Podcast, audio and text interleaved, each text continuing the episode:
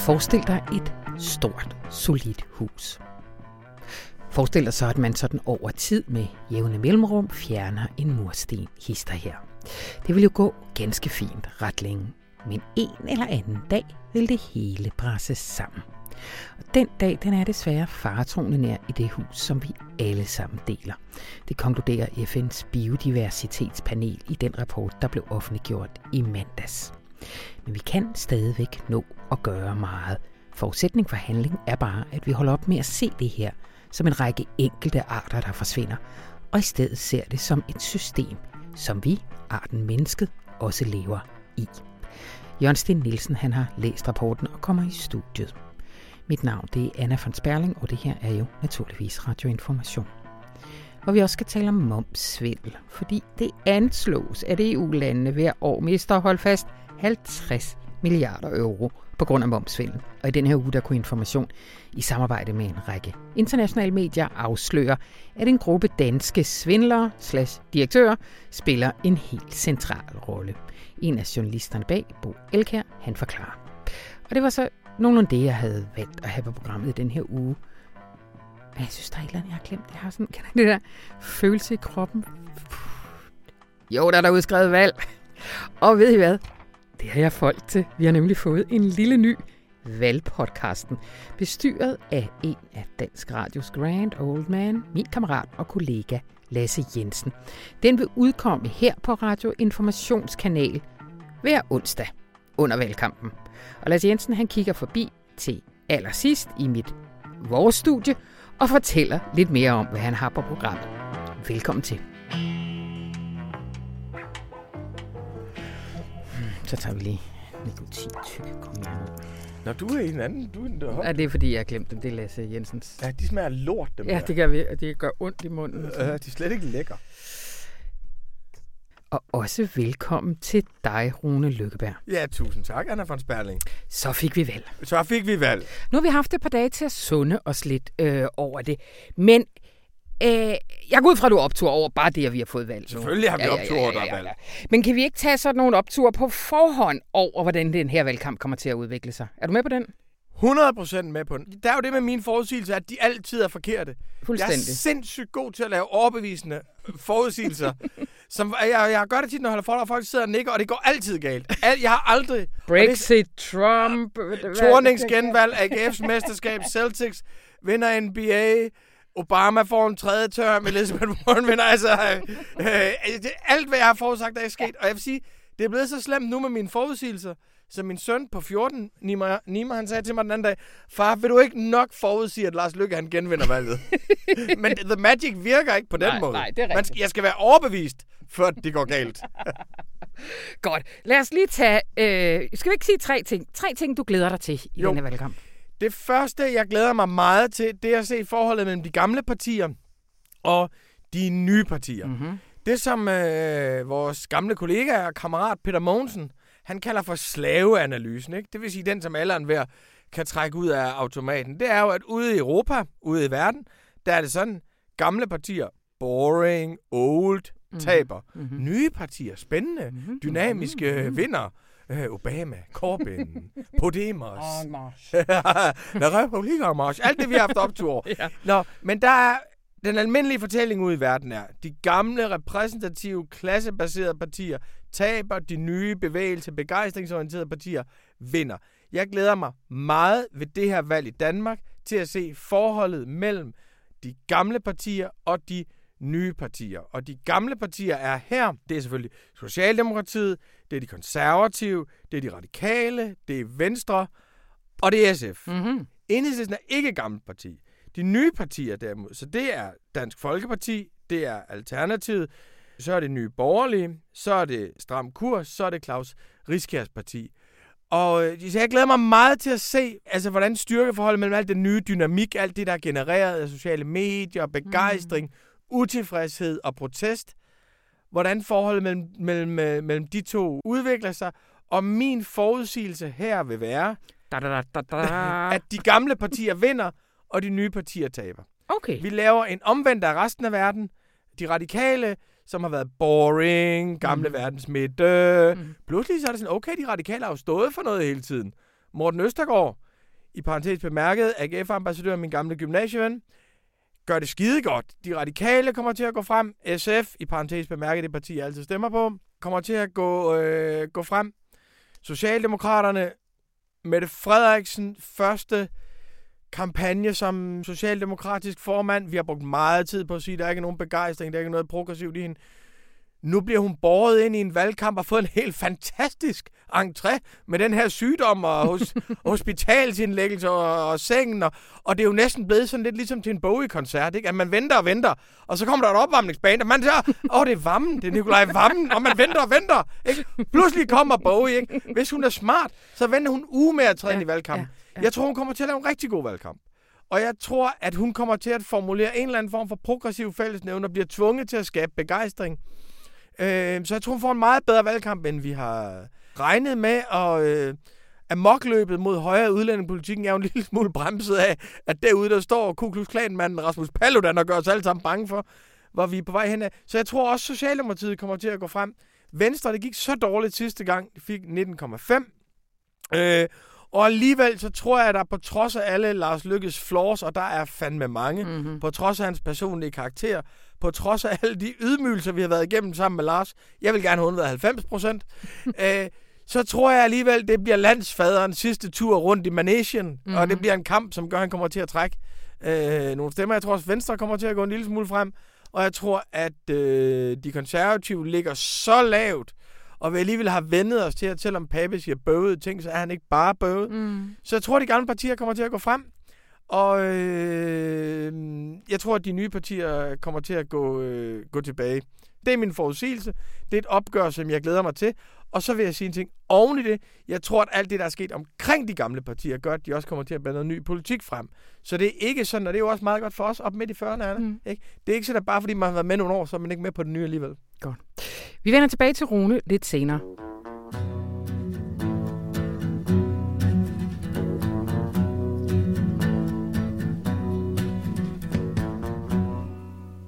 En gruppe danske direktører er i centrum i en international sag om formodet momsvindel for 540 millioner kroner. En brøkdel af de 50 milliarder euro, der hver år forsvinder på momsvindel. Det kan Information afsløre i den her uge i et samarbejde med Erhvervsmediet Finans og en række internationale mediesamarbejdspartnere. Og velkommen til, Bo Elkær. Tak. Det er en stor sag, det er en kompliceret sag det her, men lad os starte sådan helt overordnet. Hvad er det for en sag?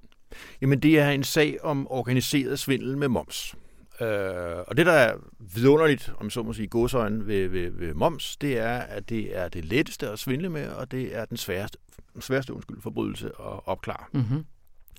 Øh, det du gør, hvis du skal svindle med moms, det er, at du importerer en vare til, til lad os sige, Danmark, Øh, og i og med, at du importerer den hen over landegrænsen ind til Danmark, så er der ikke moms på varen, og så sælger du den videre, og nu skal du så opkræve moms på varen. Det er det, der hedder en momskarusel. Jamen, det, det, det kommer jeg til. Nå, undskyld.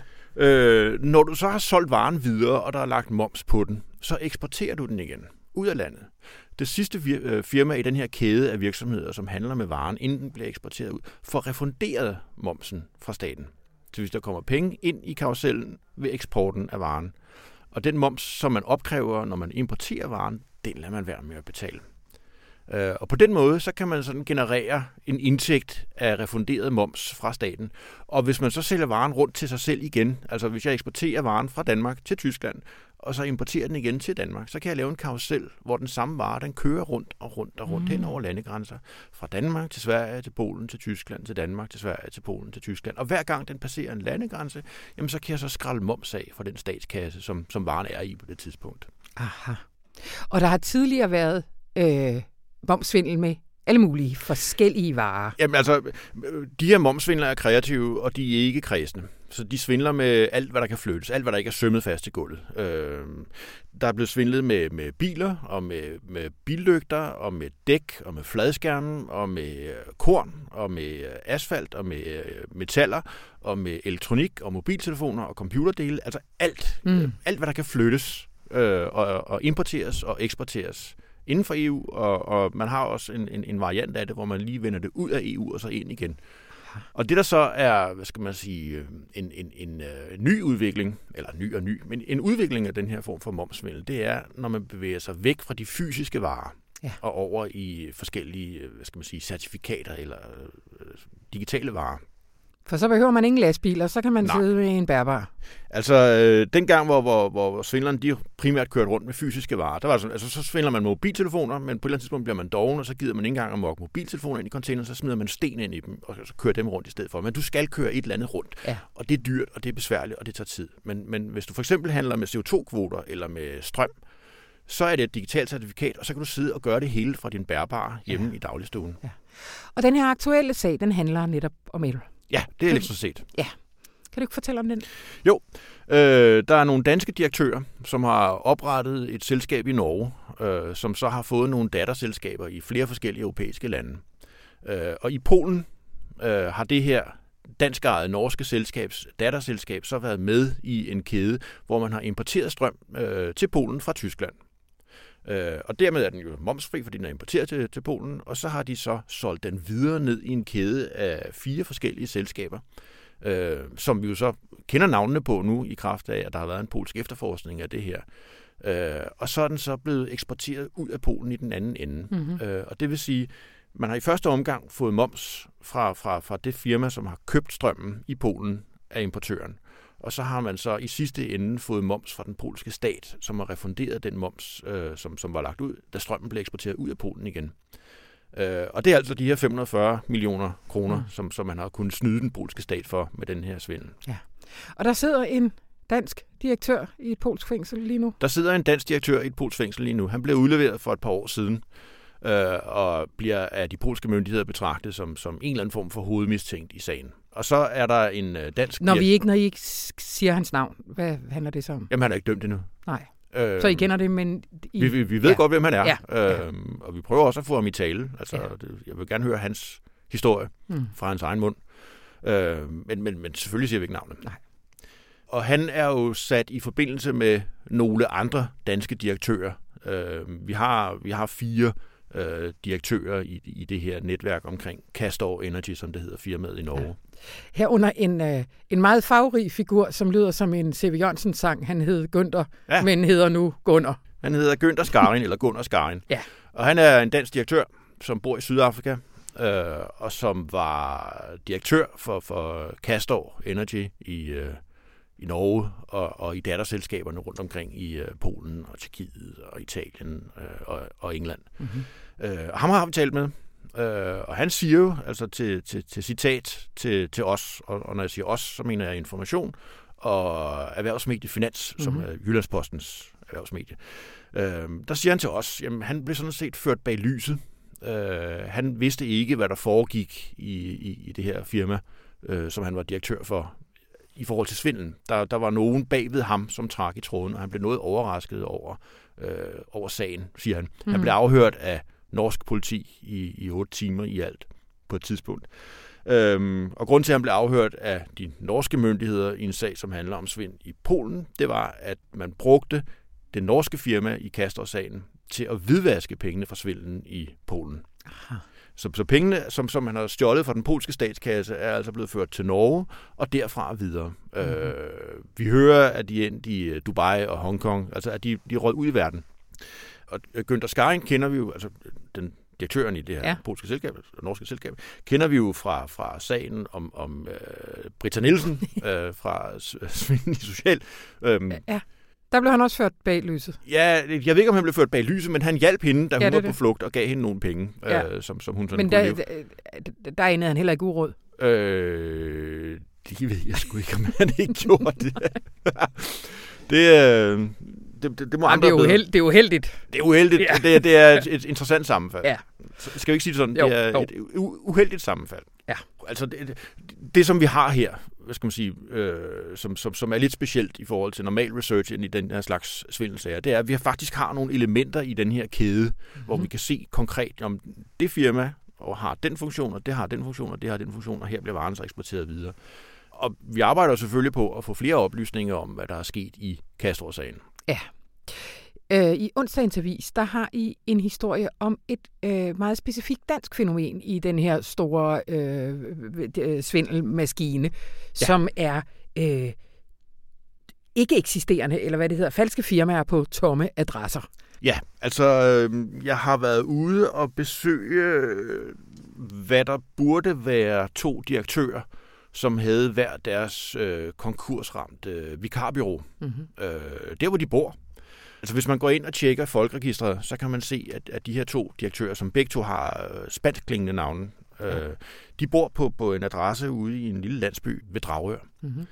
Og der har de haft deres firmaer. Og de to firmaer er blevet brugt i den sag, som øh, bliver rullet ud i øjeblikket i retten i Glostrup, som hedder Operation Greed, hvor der er svindlet for en halv milliard kroner i Danmark. Ikke noget med el her. Vi, Nej, vi er et andet... Vi er, ja. altså, det her det er vikarbyråer. Ja. De har solgt mandskabstimer.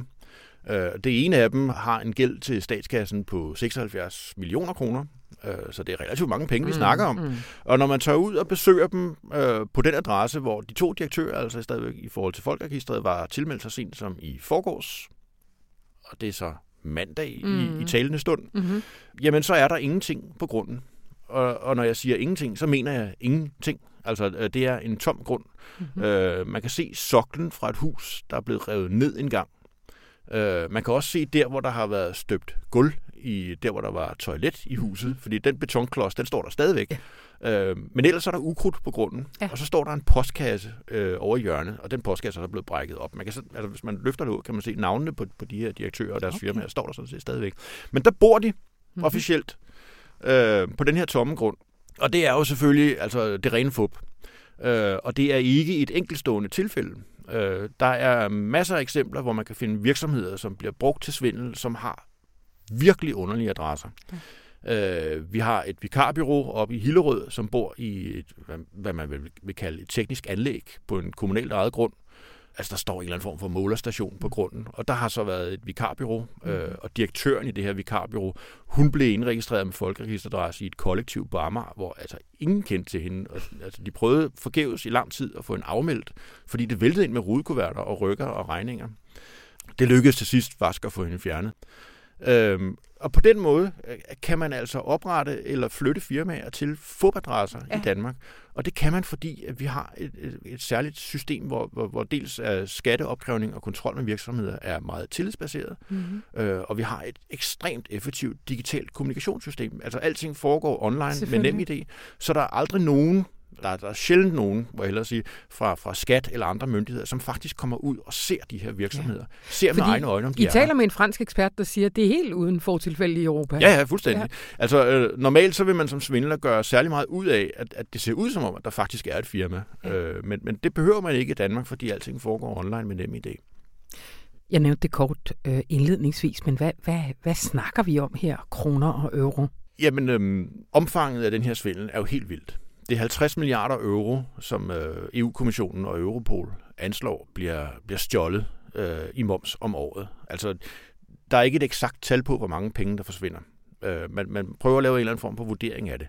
Og der har vi to tal. Vi har det, der hedder momsgabet, som er forskellen mellem, hvad der skulle være kommet ind i moms, og hvad der faktisk er kommet ind i moms. Mm-hmm. Og så er der ud af det en, en vurdering af, hvor meget af det er så svindel. Fordi noget af momsgabet er jo, er jo altså, helt almindeligt legitimt tab, altså firmaer, der går konkurs osv. Ja. Øh, EU mister 160 milliarder euro om året i momskabet. Og andelen af svindelen af det, det er 50 milliarder euro. Det er 373 milliarder kroner, som bliver stjålet i organiseret kriminalitet fra EU-landene hvert år. I Danmark der er momskabet et eller andet sted mellem 10 og 18 milliarder kroner, hvis man spørger IMF eller, eller EU-kommissionen. Og vi har eksperter, som siger, at svindelandelen af det her, det er ikke under 5 milliarder kroner, som bliver stjålet fra den danske statskasse mm. hvert år. Uh, det her omfang, det er kommet bag på mange af de politikere, som vi har snakket med. Ja, øh, for, for hvad, har været, hvad har været de politiske reaktioner? Jamen, øh, det skriver vi jo om til Avisen i morgen, som så er udkommet i forgårs. øhm, det er jo vidunderligt med det her sådan lidt for skudt. Altså, man føler sig ja. ligesom en tidsmaskine. Ikke? Præcis. Der er en del krav om, at man øger kontrollen med, med de her virksomheder. Og det virker sådan set fornuftigt nok. Skal man kunne drive virksomhed uden, at, at, at nogen tjekker, om den overhovedet findes? Ja, den, den, den, den lyder lavt hængende. Ja, skatteministeren siger, at man, man, man, altså når virksomheder bliver oprettet, så vil man så undersøge, ved hjælp af nogle digitale værktøjer, om, om der er en reel virksomhed bagved. Og det vil sikkert også fange nogen af dem, men, men, men vi kan jo se, at der er en del svindlere, som faktisk er begyndt ikke at oprette nye virksomheder, men bare at købe gamle nødlidende virksomheder, og så flytte ja. dem og bruge dem. Er det, er det ikke også muligt, at man både har en eller anden form for import-eksport, og så ved siden af at køre en momsvindel? Jo, jo, jo. Altså, jo, jeg mener, jo, jo. så, altså, så det, der... Ja. ja. Øhm, og så har vi fra, fra Socialdemokraterne et udspil om, at man, man i EU faktisk bør oprette et parallelt Europol på skatteområdet, et skatteeuropol, mm-hmm. som efterforsker de her sager. Øh, fordi, altså, det, det helt grundlæggende problem, vi kigger på her, det er, det, er, det, er, det er en grænseoverskridende kriminalitet. Det er indbygget i momsvindel, at det handler om at flytte ting over grænserne. Ja. Og så kan vi have sådan et, et grænseoverskridende samarbejde på, på den journalistiske område, som vi har haft til at afdække det her. Men politiet har ikke de muligheder. Nej. Politiet har ikke mulighed for at lave den der grænseoverskridende øh, tværeuropæiske efterforskning af sådan en sag. Det er drønt besværligt for dem, mm. lige så snart at tingene bliver flyttet syd for Padborg. Øh, og jeg, jeg, jeg ved, at de efterforskere i økonomisk kriminalitet, som ikke er blevet sendt ned og stå øh, vagtopgaver nede ved det jødiske museum, men som faktisk laver efterforskningsarbejde, mm. øh, de hiver sig i håret over, at, at når de så endelig for eksempel får mulighed for at få tjekket en transaktion eller en bankoverførsel eller et eller andet, som, som er kommet igennem byråkratiet, jamen så er pengene for længst væk, fordi der er gået for lang tid. Mm-hmm. Og det kunne man godt lige overveje her den 26. når man skal stemme til EU-parlamentet. Jo. Ja. øh, Skipper, du nævnte det lige kort. Øh, det her det er lavet i samarbejde med en række andre europæiske medier. Ja. Kan du lige fortælle lidt om det jo. samarbejde? Øh, vi blev øh, her på fabrikken kontaktet af en organisation, som hedder Korrektiv for nogle måneder siden. Mm-hmm. Det er sådan en tysk øh, uafhængig research-organisation, som var dem, der også lavede Cumex-files-sagen øh, med den her øh, skatteudbytte-svindel. Øh, og de spurgte, om vi ville være med i sådan et projekt omkring øh, momsvindel.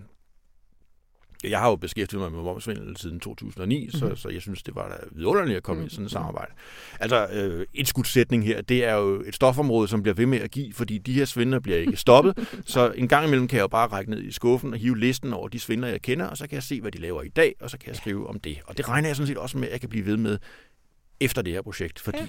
Der, der er, er ikke meget, der tyder arbejde. på, at tingene... Så, så der er fast arbejde. men, men, men øh, korrektiv, de spurgte, om vi ville være med, og det vil vi gerne. Og i Danmark er det så Jyllandsposten, altså deres finanssektion, øh, og os, som er sammen med 33 andre medier fra alle EU-lande, og fra Norge og fra Schweiz, som øh, har researchet det her øh, sammen i fællesskab på baggrund af 315.000 sider retsdokumenter, som er blevet lækket fra, fra Tyskland og fra, fra Italien. Mm-hmm. Og der er retsdokumenter fra Spanien, og der er sagsafgørelser fra Sverige og så videre i en kæmpe stor database, som jeg sidder gnavet igennem. Ja. Øh, og så er vi så udkommet med, med vores historier samtidig øh, her den 7. kl. 06.00 om morgenen. Yes. Og øh, der kommer flere historier? Ja, ja, der kommer masser af historier. Altså samarbejdet, det fortsætter. Nu ja. har vi lige, ligesom haft den der første øh, i godsøjne bøvs, hvor, hvor historien ligesom er blevet vist, og nu er vi i gang. Ja. Øh, men, men, men samarbejdet vil fortsætte fremover, øh, og vi bliver ved med at grave i de her historier. Det vil vi se frem til, og du kommer herind igen. Gerne. Tusind tak, på Elgert.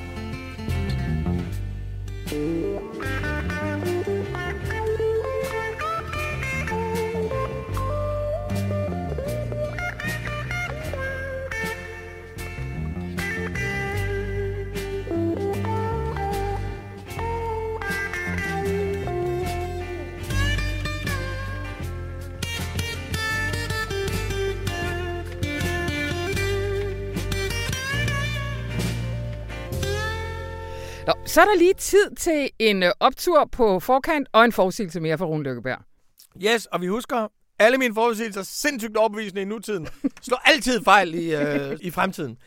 Næste forudsigelse, det er, at vi ved det her valg bliver mere svenskere, end vi havde troet, det overhovedet var muligt. Ja. Fordi det her valg, det bliver også en test for den danske model. Ikke den danske flexicurity-model. ikke det der med humlebien, men vi har jo en anden dansk model, som mm. vi faktisk er mere stolte af. Og det er jo den model, der hedder, at vi er ikke bange for racisterne, fordi vi giver dem bare ordet, og vi, sætter, og vi, gør, vi sætter dem ind til bordet, og godt nok er de lidt dumme at høre på, og de er lidt barske og lidt nationalistiske, og det smitter en lille smule af på os alle sammen.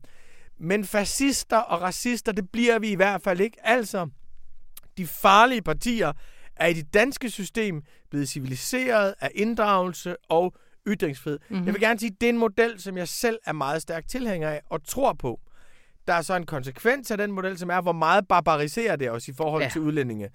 Hvor drager man egentlig en grænse mellem retfærdigt og uretfærdigt og rimeligt og urimeligt i forhold til, til udlændinge? Og der må vi jo sige, der har vi betalt en del. Men ved det her valg, fordi at vi ligesom er end of the road med, hvad man bare kan overskride inden for det rimelige, og nu har lige før, der troede vi, det var nye borgerlige, der ligesom var redselsscenariet ude til højre, men det er det jo ikke. Nye borgerlige er blevet til en kedelig mellemvare, mm. et fuldstændigt overflødigt mellemlagsparti, fordi vi ligesom har fået den vildeste af de vilde, Rasmus Paludan, helt ude til højre. Og pludselig betyder det, at det, som vi har hånet svenskerne for, jeg er med i det her, vi. Mm-hmm. Jeg er ikke mhm. over det her, vi. Jeg er inkluderet i det. Vi er en læreproces i fællesskab. Det, vi har hånet svenskerne for, det er, at de har draget en normativ distinktion mellem de partier, man må samarbejde med, og de partier, man ikke må samarbejde med. De partier, man må fundere magt på, dem man ikke må mm-hmm. fundere magt på. Altså, vi gør nu i forhold til stram kurs eksklusionen til en præmis for vores demokratiske samtale, det, fordi vi vil ikke have stram kurs. Det er for langt ude, simpelthen. Og så må man spørge, hvor svenske bliver vi egentlig af det, fordi ja. det er jo det, de har gjort ved Sverigedemokraterne, som vi har hånet dem for, at de ikke vil basere deres magt på Sverigedemokraterne.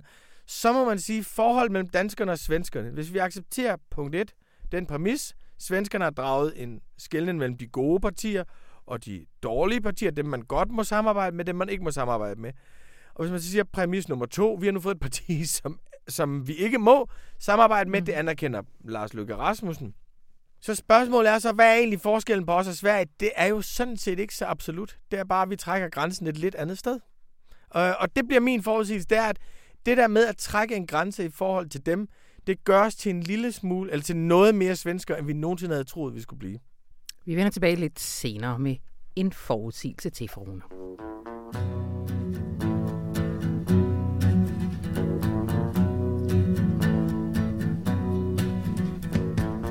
Der var ingen vakling i advarslen fra FN's biodiversitetspanel IBES i den omfattende statusrapport, som udkom mandag i Paris.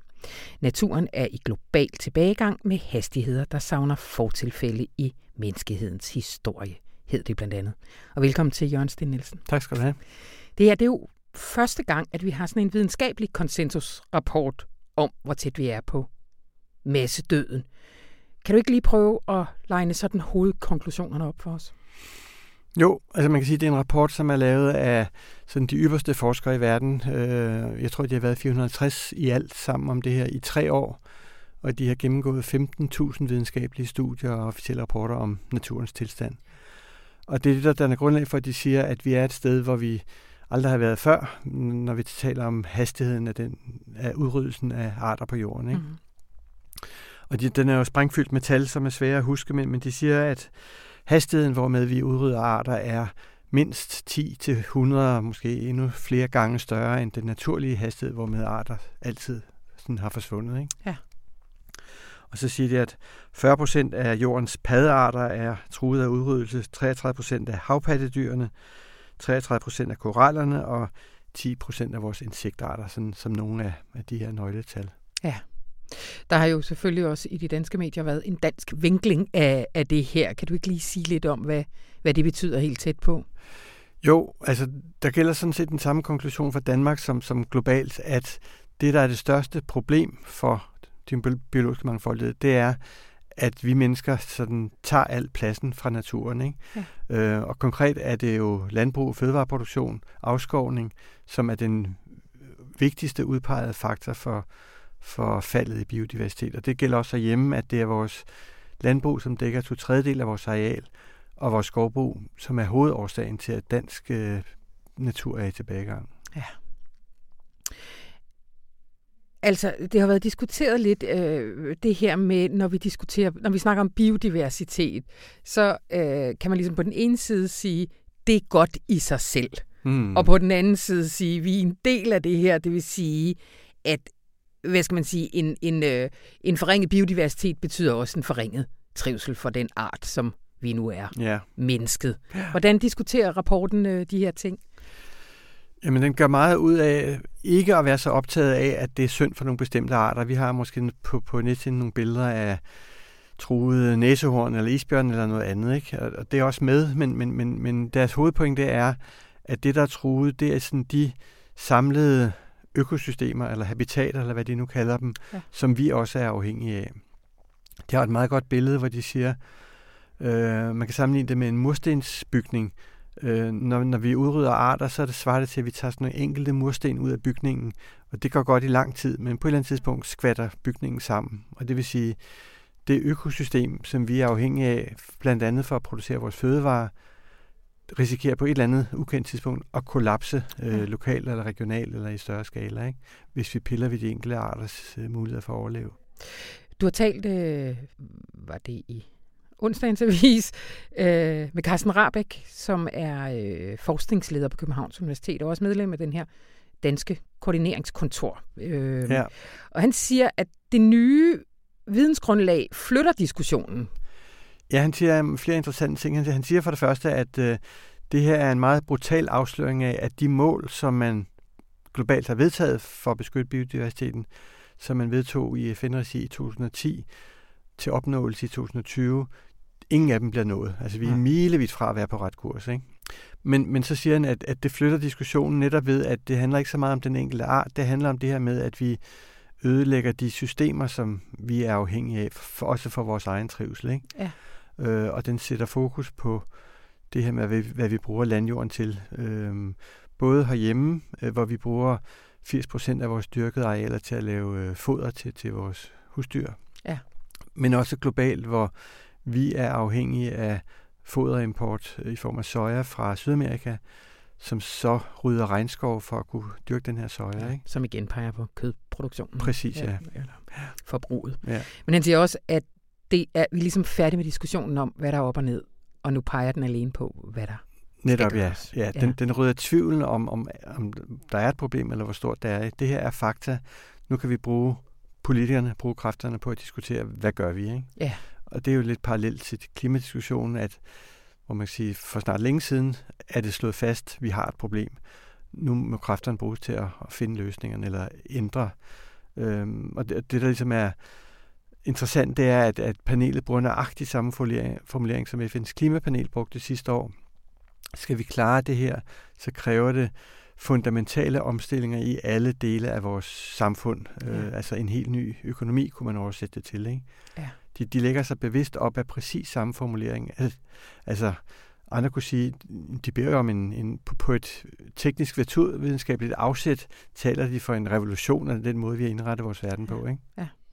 Som også kommer til at, at koste noget. Altså øh, igen, Carsten Rabeck siger, at det, vi skal holde op med at snakke om, at lidt af det hele er okay. Jeg ja. kom til at, at tænke på det i går, da jeg sad og så partilederdebat, som en hel del af os jo sikkert gjorde, at der synes de jo, en hel del af dem, og også godt ud til højre, at det kunne fint sammen eksistere, det her med at øh, få noget skov sammen eksistere med, at landbruget fortsætte et business as usual øh, scenarie. Ja, ja, og hvor man blander det lidt og laver lidt flere læhegn og sådan noget, ikke? Ja. Hvor han jo siger, at vi, vi, vi er nødt til mere skarpt at opdele den måde, vi bruger vores, øh, vores land på. Ja. Hvor man siger, hold op med at dyrke landbrug alle de steder, hvor det i virkeligheden ikke kan betale sig, fordi jorden er for dårlig. Ja. Og hvor vi udelukkende gør det, fordi EU hælder en masse penge i landbruget i form af støtte. Ikke? Ja. Så, så luk de landbrugsområder, hvor det er en dårlig forretning, lad dem springe i vild, urørt natur. Mm. Og på samme måde, altså naturen skal være i store områder urørt. Den skal ikke være man, skal ikke, man kan ikke kombinere det at, at passe på naturen med at lave tømmerhugst. Altså man må vælge. Ikke? Mm. Her laver vi natur, som vi slet ikke piller ved, som får lov til at udvikle sig efter eget mønster, kan man sige. Ikke? Ja. Fordi skove er jo ikke bare skove. Det, det er vel også... Altså ud af det lidt skovareal, vi har i Danmark, er der meget lidt uberørt skov. Ja, ja. Altså vores skove er jo, er jo fabrikker og, og motionscentre, og jeg ved ikke hvad på én gang. Ikke? Og der er hans synspunkt, vi er nødt til at, at sætte nogle skarpere grænser for, hvad vi bruger de her områder til. Ikke? Mm. Nu siger du, at en hel del af det areal, vi bruger, som ikke egentlig er velegnet landbrugsjord, det kan fortsætte på grund af tilskud. Ja. Altså i hvor høj grad er også i Europa, nu har vi jo et valg coming up, er den her diskussion også blevet koblet til støtteordninger for landbruget? Ja, det er den sådan øh, indirekte i den forstand, at øh, EU forhandler en ny øh, landbrugspolitik. Det er jo den det politikområde, som sluger langt det meste af EU's budget, Ja. landbrugsstøtten. Ikke? Og der skal man simpelthen lave en ny landbrugspolitik for de næste mange år. Og det er jo et kæmpe slagsmål, fordi det handler om så mange penge. Og der er der jo øh, grønne kræfter, som, som siger, at vi må flytte en større del af midlerne fra det, der sådan traditionelt er hektarstøtte, Mm. altså at du får penge efter, hvor mange hektar du har, til at det skal være øh, formål, som er samfundsnyttige, for eksempel øh, naturbeskyttelse eller miljøfremme, som en, som en del af et, et landbrug. Ikke? Ja. Så, så det her med at redde arterne handler jo om, om mange ting, for eksempel om, hvordan landbrugspolitikken på EU-plan bliver skruet sammen. Ikke? Mm. Så, så det, det, vi skal hæve os over det der med at gå ud og, og se på de enkelte sommerfugle og, og andre og bier osv. Og, øh, og så se på, at det her handler om, om store økonomiske programmer og beslutninger og retninger for vores udvikling. Mm.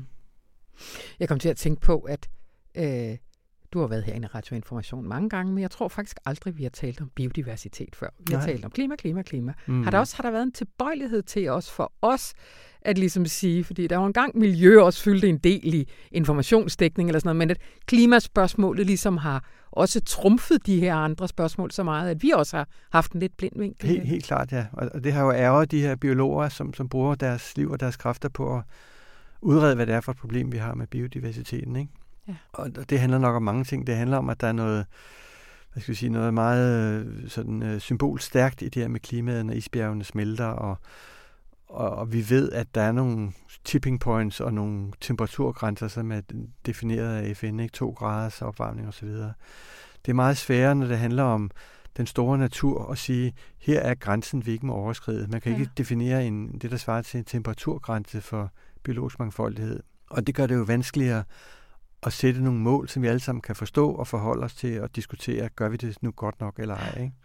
Men samtidig kan jeg heller ikke lade at tænke på, at, at vi måske også har behandlet det lidt som et luksusproblem. Altså som om det handlede om søde arter. Ikke? Altså, Ja, så derfor nærmest sådan en æstetisk kategori ved siden af den store overlevelse, som var klimaet. Og vi også har manglet at se det som et hus, hvor der blev taget ja. mursten ud, eller...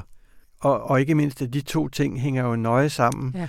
Altså, det belyser rapporten også, at når vi gør noget grimt ved klimaet, så går det ud over biodiversiteten. Ikke? Altså, når der bliver tørke, jamen, så er der habitater, biologiske områder, økosystemer, som bliver slået stykker, og arter, der, der, der dør af det. Ikke? Ja. Og omvendt, øh, når vi øh, rydder regnskoven og, og skader biodiversiteten, så går det også ud over klimaet, fordi så kan regnskoven ikke opsuge CO2. Ja.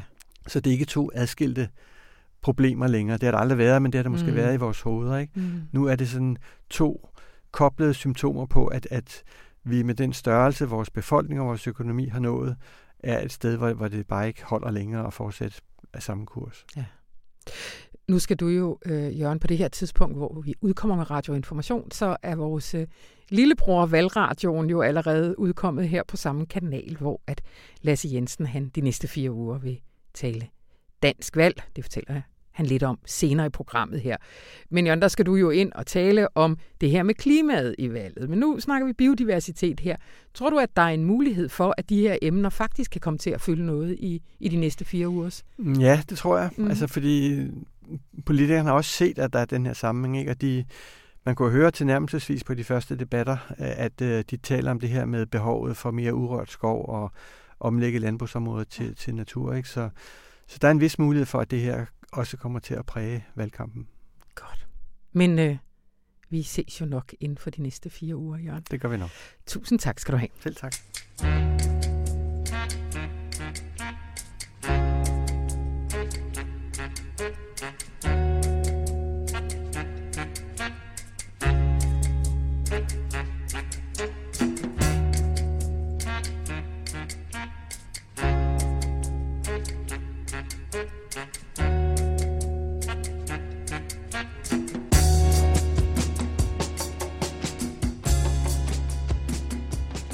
Og lige her før vi slutter, Rune, så er der lige plads til en på forhånd optur en forudsigelse mere. Yes, og næste forudsigelse, det er, det her bliver den valgkamp, hvor klima bliver noget, som vi i fællesskab lærer at diskutere, hvor alt det, som vi har fået foræret af paven og af erhvervslivet, og ikke mindst af strækkende skoleelever, internationale protester, ungdomsbevægelser af, et pres oppefra og et pres nedefra. Nu må vi fandme ned med at gøre noget ved det faktum, at vi er ved at brænde kloden af. Det har, haft, det har været sådan en politisk diskussion om, hvem var så mest grøn? Hvem Mm. gik mest op i det? Hvem vil reducere mest, og hvornår vil man reducere det? Men det har mere eller mindre været en diskussion om, hvornår vil man gøre det, og hvor meget vil man gøre det. En diskussion af grader af grønhed. Det er jo ikke helt rimeligt, det jeg siger, fordi faktisk har enhedslisten jo fremlagt enormt ambitiøst mm. forslag.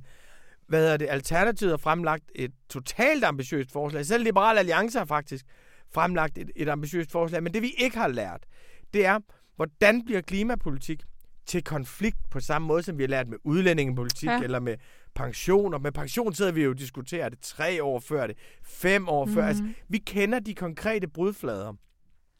Min forudsigelse er, at fordi, også fordi der er punkt 1, fordi der er en problemerkendelse, der er et kriseberedskab, der er et pres udefra. Punkt 2, fordi der er så langt valgkamp. Vi kommer til at lære det i løbet af den her valgkamp. Ja. Det her bliver den valgkamp, hvor vi lærer at, at handle i fællesskab på klima, og vi lærer at gøre det konkret. Og det betyder også, at de ting, som er besværlige, nemlig hvordan finansierer man det? Mm. Hvad, hvad er egentlig afsavnet? Hvad er afkastet? Hvad er det, vi ikke vil have? Hvad er det, vi vælger fra? Hvad er det for en type grønne investeringer? Hvordan laver man, laver man prognoser og fremskrivninger på det her om, område? Hvad er prisen? Hvad er omkostningen? Hvad er konflikten? Det tror jeg, vi kommer til at lære ved det her valg. Samtidig med, at jeg mener, at med klima er det helt anderledes end med al anden politik. Fordi med al anden politik, der kan du sige, at valg det er det her, vi vil gøre. Du kan lave en ramme. Sådan er det ikke med klima, fordi kloden brænder i hele perioden. Så du, vi kommer op og lave nogle forpligtende mål, Mm-hmm. håber jeg. Men vi kommer også til en erkendelse af, at der bliver nødt til at være pres på i hele valgkampen. Der bliver nødt til at være ja. pres for mere og mere handling. Og derfor kan jeg nu godt komme med en forudsigelse, som jeg ved går i opfyldelse. Der er det information i næste uge. Vi foreslår en udvidelse af det danske demokrati, som skal gøre os mere potente i forhold til klimaforandringerne. Aha, kan du afsløre lidt mere? Nej! Nej. det er en forudsigelse om, der kommer noget. En udvidelse af det danske demokrati. Åh oh, nej, nu kommer det jo til at gå i vasken, Rune. Der, der, der er tre forudsigelser, som er med den sædvanlige risiko. Ikke? Så er der en, der er helt sikker, fordi den har jeg i hånden. Den og der vil jeg ja, sige, ja. at hvis det er sådan, at den fjerde forudsigelse ikke går i opfyldelse, så er det ikke bare mig som intellektuel og spåmand, der er til grin, så er det også mig som chefredaktør. Ja, det er rigtigt. Så er det hele butikken. Men i hvert fald, så hvis man tuner ind på den her kanal i næste uge, så hører vi meget mere om det, ikke? Jo, og der får man hele forslaget, baggrunden for det, hvad det kan, og hvad det ikke kan, og hvorfor det har gjort noget i udlandet, som vi virkelig har brug for at få gjort herhjemme. Ej, ej, og hvorfor det spændende. danske demokrati bliver mere spændende af det. Det ser vi frem til, Rune. Tusind tak. Det er da mig, der takker.